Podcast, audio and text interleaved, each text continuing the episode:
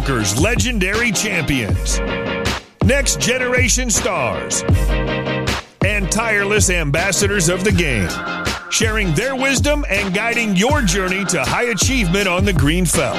This is Chasing Poker Greatness with your host, Brad Wilson.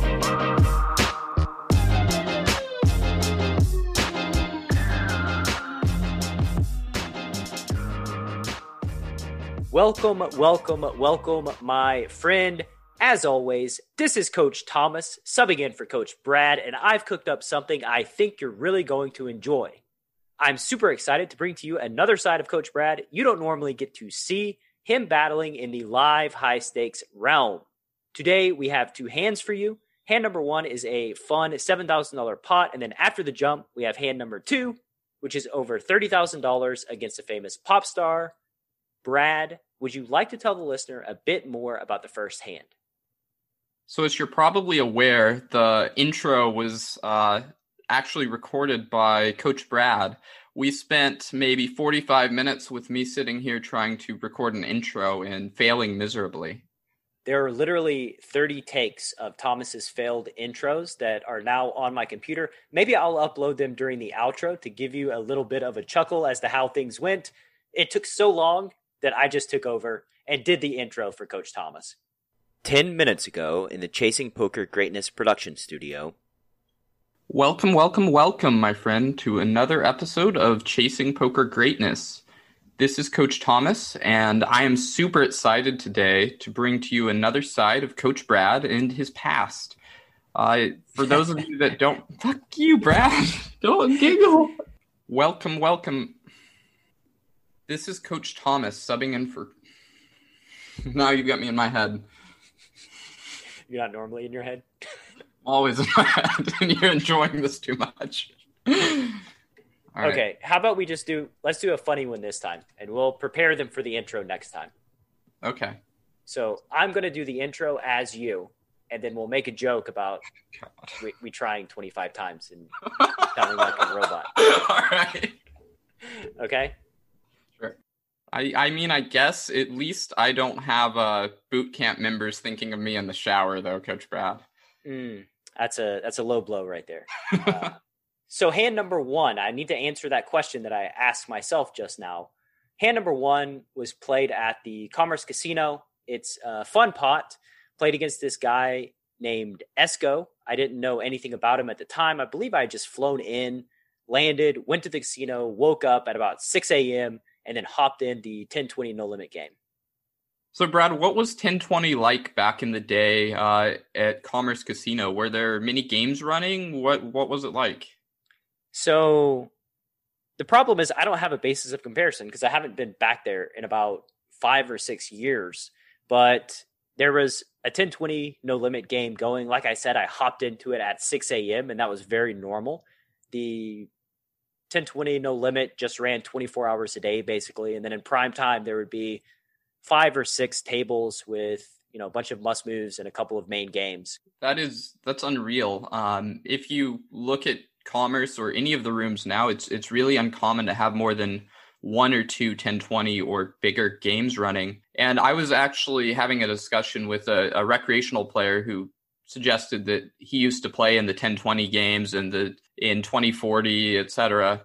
And he found that it just wasn't very fun to play in those games anymore because of an influx of players who would just sit there and wait for the nuts and it just wasn't exciting to play in. So despite having the disposable income to play in those games, you see some of them trickling down into 510 or or 5-5 and just avoiding 1020 altogether.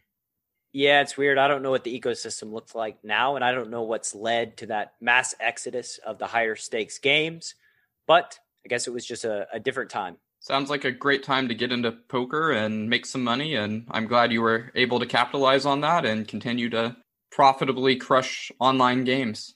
I appreciate that. And I, you know, like I've said multiple times on this show, you know, I started out playing live. I went to online for six years at least. And then Black Friday happened, and that was when I transitioned and started flying out to the commerce. So tell me about your time at the commerce. Were you staying in hotels? Were you living at the commerce? What were you doing? I slept on the street mostly, cardboard oh, boxes.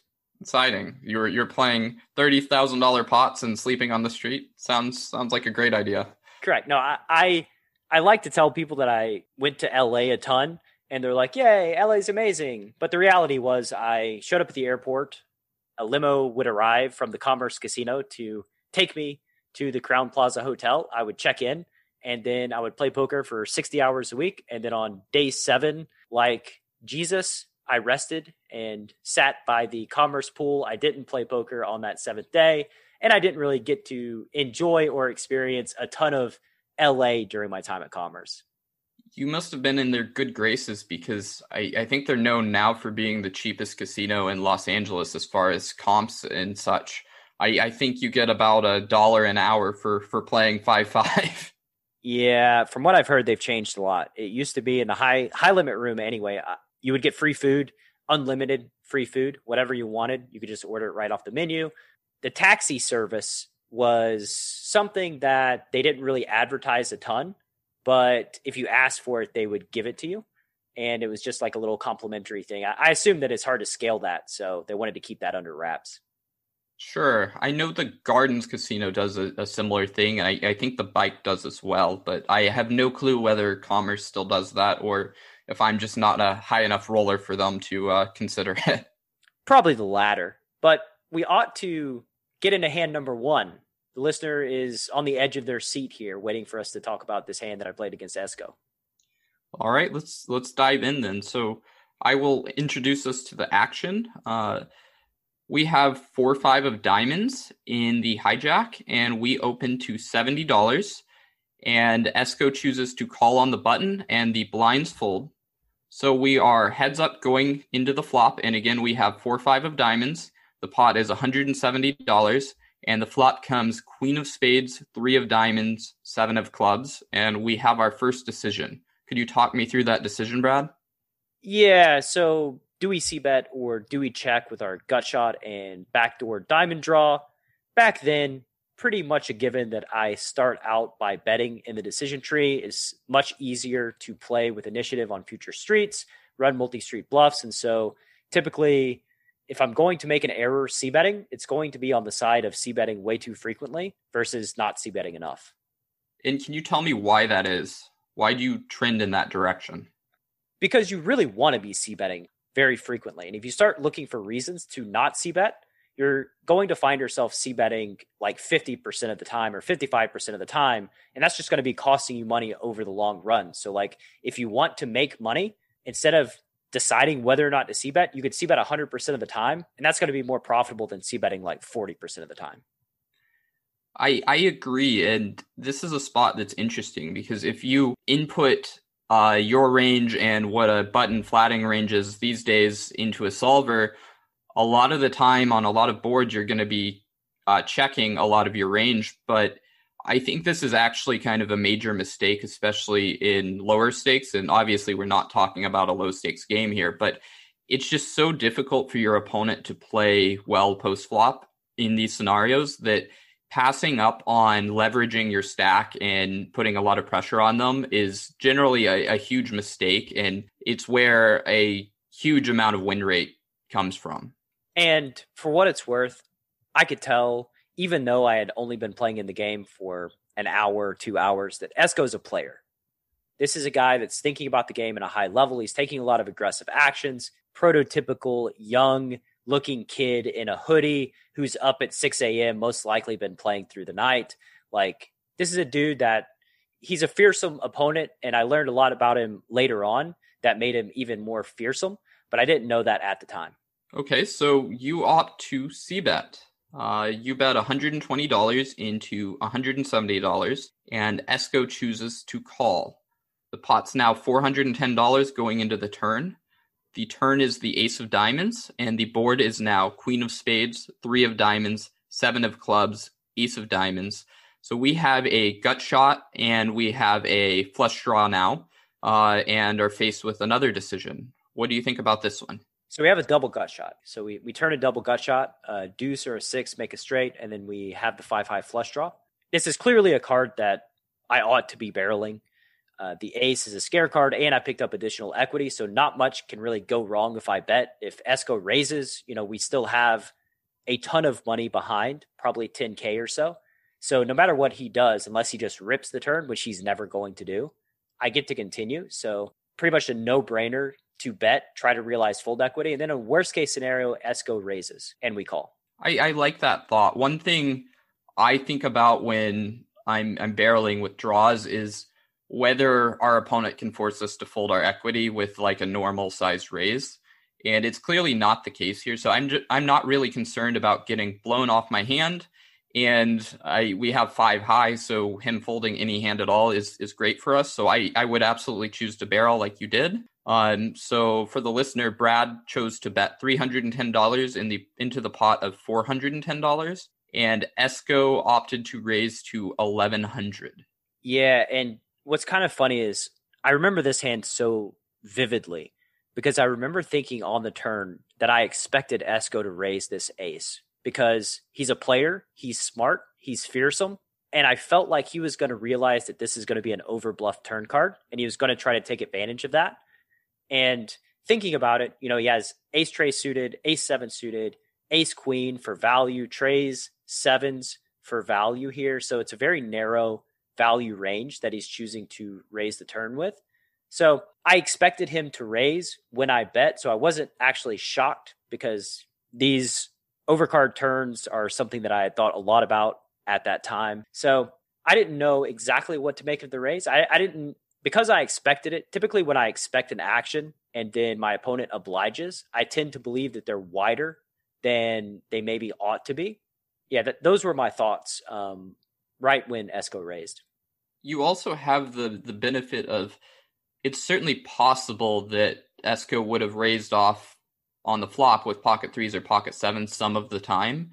So there, there's really a few less hands than than there might normally be. Even um, that's a really kind of advanced thought process where you're barreling this card because it's scary for him and and he's opting to raise. So I, I would say that you need to be really confident that your opponent's a, a good player to uh, make that association that he's likely to be bluffing a little bit too frequently here. Uh, that being said, I don't think you really have a decision with your exact hand. It just seems like a very slam dunk call and just evaluate on the river, and hopefully you end up getting there. Yeah, I mean, I could jam the turn. I could bet three bet the turn. I didn't want to reopen the action. It's just such an obviously plus EV call that doing something differently opened the possibility for a major mistake, and I didn't want to do that. So I, chose the safe route here and called. Yeah, if you chose to jam here and, and your impression of the spot was was wrong, it would be a really expensive mistake. So I, I definitely agree with with choosing to call rather than take the very aggressive line of, of bet three betting the turn. Anyways, we move on to the river. The river is the four of clubs. There is twenty six hundred dollars in the pot. And the board now is Queen of Spades, Three of Diamonds, Seven of Clubs, Ace of Diamonds, and Four of Clubs. So now we have uh, fourth pair, and there's $2,600 in the middle, and Coach Brad opts to check. Esco chooses to bet $2,200 into the pot, which is nearly a pot sized bet. And Brad is faced with a really dicey spot. And let's hear a little bit more about that from him. Well, you said that I was hoping I would get there, and I got there, right? I made a pair on the river. I went from, I got upgraded from five high to a pair of fours. Well, we don't like folding bottom pair in this podcast, so. this hand, this hand was so interesting because my intuition told me Esco was capable of raising light on the turn. That didn't change. That information was still in my mind. And now that I have a pair, it felt like this was a good spot to bluff catch. Like it felt like Esco might be over floating the flop and raising too many turns on this ace. So I opted to bluff catch with my pair fours here on the river. Such a weird spot because, well, the the hands from last week where I was calling with queen two or queen three or, or what have you seemed really slam dunk. This one seems much trickier to me um, because we're putting a ton of faith in our assumption that Esco is going to recognize we're going to overbluff the turn, and in to combat that is going to overbluff himself. Um, it just seems tricky, and he could even be turning a hand like seven eight suited into a bluff, which would obviously be nasty. Um, I have seen you bluff catch in online pots. I, I think the first time I came to you for coaching and I was sweating you a couple weeks later, you called with I believe queen or jack high in a two thousand dollar pot and lost to like a better bluff. So that's something that I could see happening here. So I, I don't know if I love calling here. Um, I don't I don't feel particularly strongly one way or the other though. Major difference in those two hands, by the way, because I think it's a bad comparison. The online hand I was playing against a fish who was obviously a fish, and they just randomly chose to turn pocket deuces into a bluff. Esco's an advanced player. And one thing that I like to think about is a really great player who lives in Greatness Village posed the question of what does a good bluff look like, right? Like we all know what a good value line looks like, but what does a good bluff look like? And when you're playing these crushers, they are very aware of what a good bluff looks like. And so these type of bets they tell a great story, right? We talk about stories a lot in our last episode, but Esco's line here tells a great story that is hard to discern whether he's bluffing or whether he has value because I assume that he's going to play his value the same exact way. And yeah, it, it, felt dicey at the time, but you know, you know me, I, I'm getting, I need to win about 30% of the time here on the river. And I just felt like because he had such a narrow value range that if he is floating with any heavy frequency, then I'm going to win more than 30 percent of the time here. It's also easy to say this after the fact, but to to find the call in game when you're having to risk twenty two hundred dollars is is a whole nother story and another piece of the puzzle. Uh, why don't you tell us what happened? Because I don't actually know the result of this hand. I called, and Esco did one of those pro moves of snap revealing his hand, and he had king 10 off. So he just floated the flop with king high and then opted to keep pouring money into the pot. And I, will have to say, by the way, this this was like seven handed, and there were like three old men sitting at the table when I called the river here, and everybody except for Esco looked at me like I was a space alien when I called the river with the pair of fours here. They were like, they were looking for like some cooler type situation. Esco shows king high. I show a pair of fours for probably the biggest pot that had been played in the last three or four hours. But yeah, it was a, it was a really fun time. It's got to be a pretty good feeling. it's a great feeling. You know, it's way better than calling with Jack High and having a student on a call and getting shown a pair of deuces and losing a big pot. That's for sure. You know, it's interesting. I actually like his raise a lot here, especially if if he had like the king of diamonds and was was planning on on bluffing a diamond uh, river uh, as well. I think that it's a really interesting hand. That would be bad in this exact run out to have the king of diamonds, but I think that would have been a really reasonable candidate on the turn. I think his play is amazing. Yeah, he he's a very strong player. And I remember after the hand, we we started talking because that's a conversation starter, right? That's like okay, let's get to know each other a little bit more after going through this battle against one another. And he mentioned to me that he managed his frequencies based on the suits in his hand, but then kind of sheepishly admitted afterwards that he would probably have ignored his frequencies in that situation and just pure floated the flop, which basically he was that was his way of saying, you know, well played. And I found out a little later on that Esco is one of the brightest poker minds that I had ever ran across in the wild. Just a raw talent that was just totally off the charts. The dude was, you know, the dude's a stud. Certainly seems like it.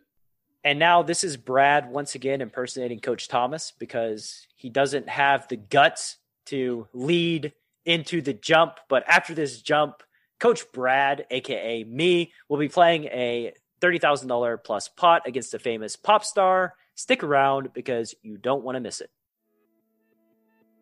Before boot camp, I had been playing for maybe 15 years, somewhat seriously, always trying to get better, jumping from learning program to different learning programs and training site to training site. Kind of feeling a little bit lost, not really knowing how to go about getting better. And pre-flop boot camp just felt like a great starting point, a way for me to to move from being a losing player to, to possibly a winning player. It felt like the right first step. once you jumped in boot camp, what was your experience like? Well, first off, I realized that I'd been making a lot of mistakes prior to boot camp, kind of learning what ranges should look like and what hands should be played and what situations. You know, it was it was exciting because I I could see what other people had been doing to me, what kind of what I had been missing in my game and then from there, just the whole camaraderie of everybody that's um, signed up, working together, trying to achieve that goal. You know, that that was fun. That's uh, pushing each other and really helping uh, one another, kind of feeling like you're a part of a team. It was uh, it was a great experience. I, I enjoyed the process and I learned a lot. What was your experience like playing cards post boot camp? It's a totally different experience. You know, it put me in a position to be successful as opposed to always being behind the eight ball and, and playing catch up. Um, I really feel like it's it's the foundation of, of a solid poker game. And uh, since boot camp, I've been able to to turn a profit and keep building on what I learned there. You know, being able to go back into the group and uh, re- really work together even after boot camp was over. It's it's been awesome. What's your sample size of winning post boot camp? I think I have seventy thousand hands played by now. You know, I'm a father and I have a job, so I'm not a, a professional player by any means. That's my sample size. Preflop Bootcamp is the flagship Chasing Poker Greatness training program. If you'd like to dramatically upgrade your preflop game, a new bootcamp launches on the last Saturday of every single month. The price is $199 and your link to join is chasingpokergreatness.com slash bootcamp. One more time, that's chasingpokergreatness.com slash bootcamp, all one word, or you can click through in the description box of this episode.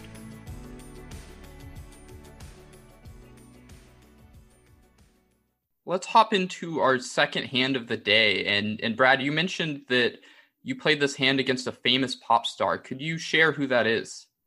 No welcome back for the audience. No, no, no nothing. Absolutely Just not. Pure. Absolutely not. Let's jump into hand number two. All right. Yes. Ter- all right, Terminator Thomas. The pop star in question is uh, one Bruno Mars. There was a time back in the day at the Commerce Casino. I don't know if you remember, but this was actually the year that he played the Super Bowl. And I didn't know how, quite how famous Bruno Mars was while I was playing against him until afterwards I looked up and saw that he had something like 20 million Twitter followers. That was where I was like, oh, this guy's kind of a big deal. Yeah, I remember listening to his songs on the radio while I was in, in college. So I, I who am not familiar with uh, much in the music industry, even knew about him myself. So definitely a big name. People acted weird around him, which was a very weird thing. But he was just a kid who wanted to kind of camouflage, be one of the boys, play cards before he went on a, a worldwide tour. So he was a very down to earth, good dude.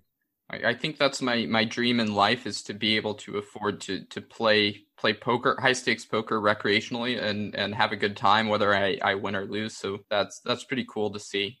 Now, apparently, he used to play in like the small stakes room at Commerce too before he kind of blew up and, and got famous. So poker's been a part of his life for apparently a while now. And now that, you know, he has infinite money, why not play the biggest game in the room? Absolutely. So let's dive into this one. So we are seventeen thousand dollars effective, uh, and you actually have Bruno covered here. That's got to feel uh, be a little bit of a stroke to your ego, huh? He just kept spinning it up, and I just kept adding chips to the table. So we had been playing about seventeen hours at this point, and I had resolved myself, like we mentioned in the last episode, when a recreational player spins it up and gets super deep, never leave the table. And this hand went down at about nine or ten a.m the table was full. There was a full waiting list. All the morning regulars were just sitting around, chomping at the bit, wanting to get in the game, but none of us were leaving. I promise there were they had zero chance of getting into this game because nobody was standing up. So you straddle under the gun with pocket fives. You have the five of clubs and the five of spades. And it folds to Bruno, who opens to $200 on the button, and you choose to call. And just for the listener, this is 10 20 40 uh, the, the straddle is to $40 so bruno opens to $200 and brad opts to call which seems very very normal and i wouldn't do anything different Uh, so let's go on to the flop. The pot is $430. The flop is Jack of Diamonds, Nine of Diamonds, and the Five of Hearts. We hit absolute gin. I know uh, my heart starts racing when I'm playing live poker and I, I flop a set super deep against a recreational player and hoping for good things to happen here. Yeah, it, it felt pretty good. Felt pretty good seeing that little five on the flop. Okay, so you opt to check, which is pretty natural just to check to the pre-flop raiser here. And he puts in a very large bet. He bets $400 into the pot of $430. And you're faced with your first decision. What do you think about this one? let's get more money in the pot. Let's play a big one, Bruno. You know, we've been playing for 17 hours together. I've got him covered. Let's play a massive pot. I, don't think there's really any other option besides raising. Bruno's sizing here. He bet close to pot, typically an indicator that he has something that he's not not going to be willing to give it up quite easily. So let's just start shoveling the chips in. This is some. This is a topic that we've been discussing a lot recently at Greatness Village. We've got a, a group of students who seem to think that you flop a set or top set or or just a very strong hand and they start slow playing and not shoveling money into the middle as fast as possible. And it's just a huge blender especially when you're really deep to not go ahead and raise off here. And i think that choosing to call uh, rather than raise would be a very very expensive mistake here. I agree. So you opt to check raise to $1,400, and Bruno uh, obliges again and actually uh, bet three bets to $4,000, and you're faced with another decision. Yeah, I remember that he did this pretty quickly too. He grabbed two stacks of whites and stuck them into the middle very fast, which it, it, made me pretty confident about my bottom set. I, I didn't think he had flopped a, a, larger set because I think that he would have hesitated before putting more money into the pot if that were the case. And I want to say for the record, you know, Bruno did spin up this stack, right, to 17K. He wasn't a bad player. He wasn't just trying to give it away, but the downside to Bruno was he had a tendency to massively overplay hands in spots like this that left him vulnerable to where he could play very, very well for a long period of time, you know, overplay one hand at some depth and just get dusted instantly. So by overplaying a hand, are you suggesting that he might raise a hand like ace jack or, or king jack in this spot and just bet three bet it? It's quite possible. Yeah. Okay. Queen, queens, kings, aces as well then you're still feeling really great about the spot. I when I, I saw that he bet three about the flop initially, I was a little bit alarmed. I still think the hand's too strong to toss in the muck, but I, I wasn't feeling nearly as good about it. But if he's someone who can overvalue top pair or two pair or, or something of that nature, or even a flush draw, then I'm I'm very thrilled and just trying to go with it if I flop a set against this player archetype and they flop a higher set, then they just get my money. So you opt to call rather than to go ahead and re-raise. Uh, why did you choose to call rather than re-raise? Because of the reasons that I said. I, I, I felt that it was in Bruno to overplay a hand and putting in the fourth bet on the flop. I felt like he'd be able to fold a lot of those hands that he's overplaying and I've got him on the hook, and I did not want to give him any wiggle room. And I realized at the time I was sleep deprived, very, very sleepy. I realized that flatting was risky on Jack of Diamonds, Nine of Diamonds, Five of Hearts, but I just decided to gamble flat, hope for a brick, and then make it like a two bet pot on the turn where I could check raise all in. Yeah, I, I, I don't really know how I feel about about this spot on one side raising and if he's overvaluing ace jack or kings or queens or, or something like that if he chose to three bet the flop i don't expect him to really find the fold button. So i i kind of like that idea.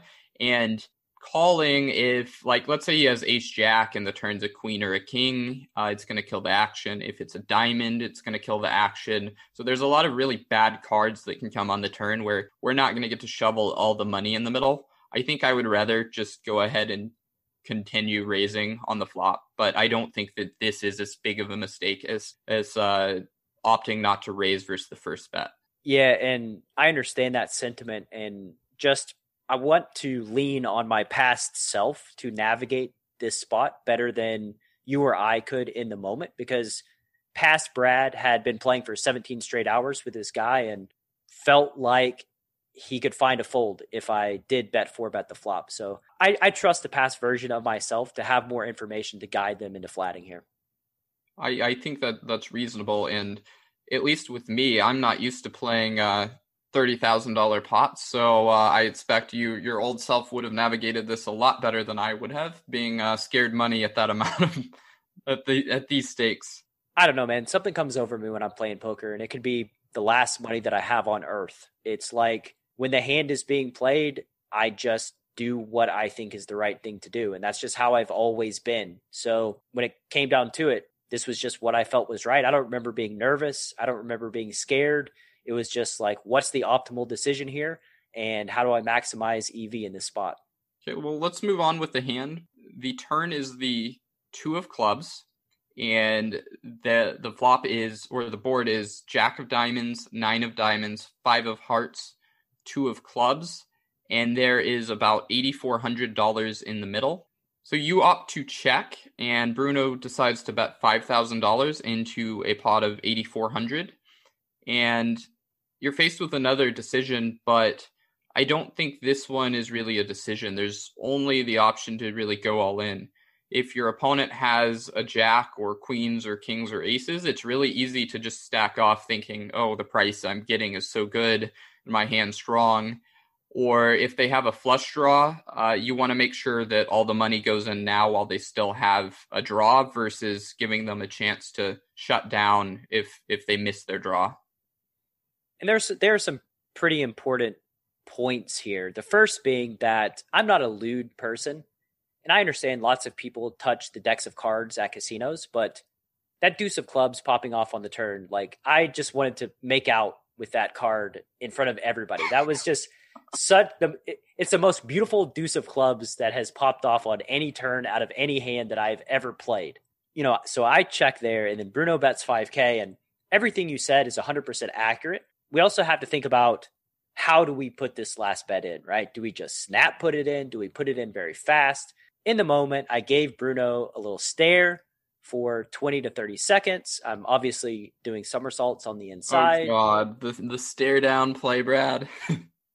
you have to. Like this pot is too big to miss out on that 8k worth of value by just overdoing it and giving him any option to get off the hook, right? So like I wanted to make it seem like there was an actual thought here that I was considering just calling, I was considering shoving. I just wanted to plant that seed.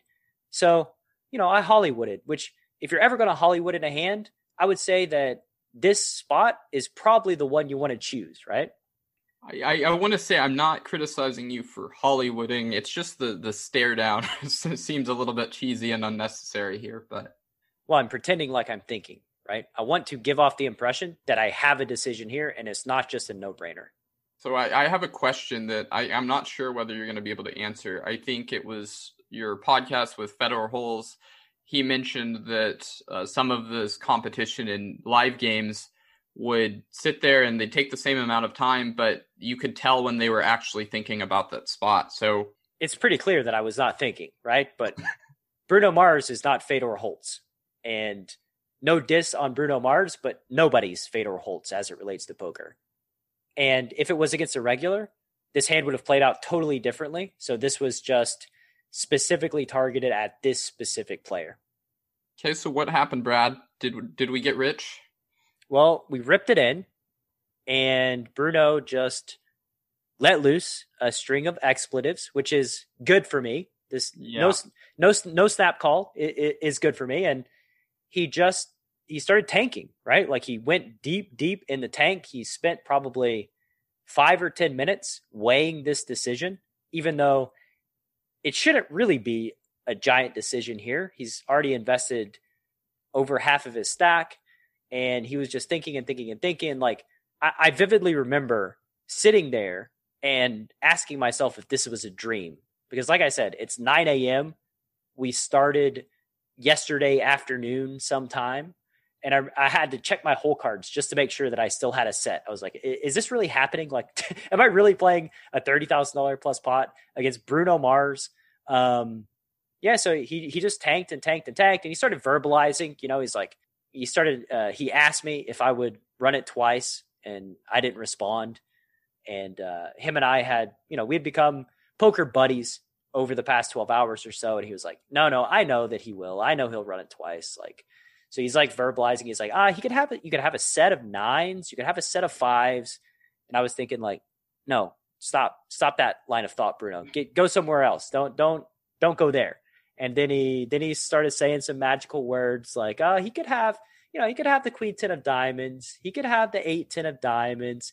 Well, maybe he's got the king queen of diamonds." And then I was like, "Yeah." Like it, when he started saying that, I realized that I got him. And eventually, he put in his last money, and he frantically asked me how many times I wanted to run it. I said, "However many times you want to run it, man. I don't care." He asked me what I had. I told him I had a set. He said, fuck, I'm drawing dead. And uh, that was the end. they, the dealer burned and placed the river card, and uh, Bruno stood up to leave the game to go to valet and asked me for a $10 chip in which to tip the valet. so I tossed him a little $10 chip and then he disappeared the time you uh, gave Bruno 10 bucks to pay for the valet. That was the happiest $10 valet tip that I've ever given anyone. That's a, a really cool experience, Brad. And I, I'm sure that's going to be something that's fun to tell to maybe your grandkids one day. That that time you you stacked the famous pop star and and played a pot worth uh, more than a lot of cars yeah, it, it, it was a really fun time. That was a super fun hand, one that it's likely that I'll never forget, and happy to share it with the Chasing Poker Greatness audience today. Thanks, Brad. Thanks. Thanks, man. Thanks. Do you ha- do you have any do you have anything in store for next week's Tactical Tuesday? Yes, actually, I do. Uh, we are gonna dive into your Garrett battles next week. I don't remember the hands. How can we dive into it? we need to. You've got to make something up or or recall. I can't just make it up. I don't know what happened. Yeah, we'll we'll talk about the time that I challenged Garrett to a push-up contest and ran him out of town. Did you really? No. Fucking... Jesus Christ. Um, no, I don't have something planned yet, so I don't know what we want to say. Perfect. So once you put yourself back together after I dismantled you and your 20 failures at getting the intro across, you can come up with a, a fun topic for the listener to tune into next week, and we will see you then. Thank you, Brad.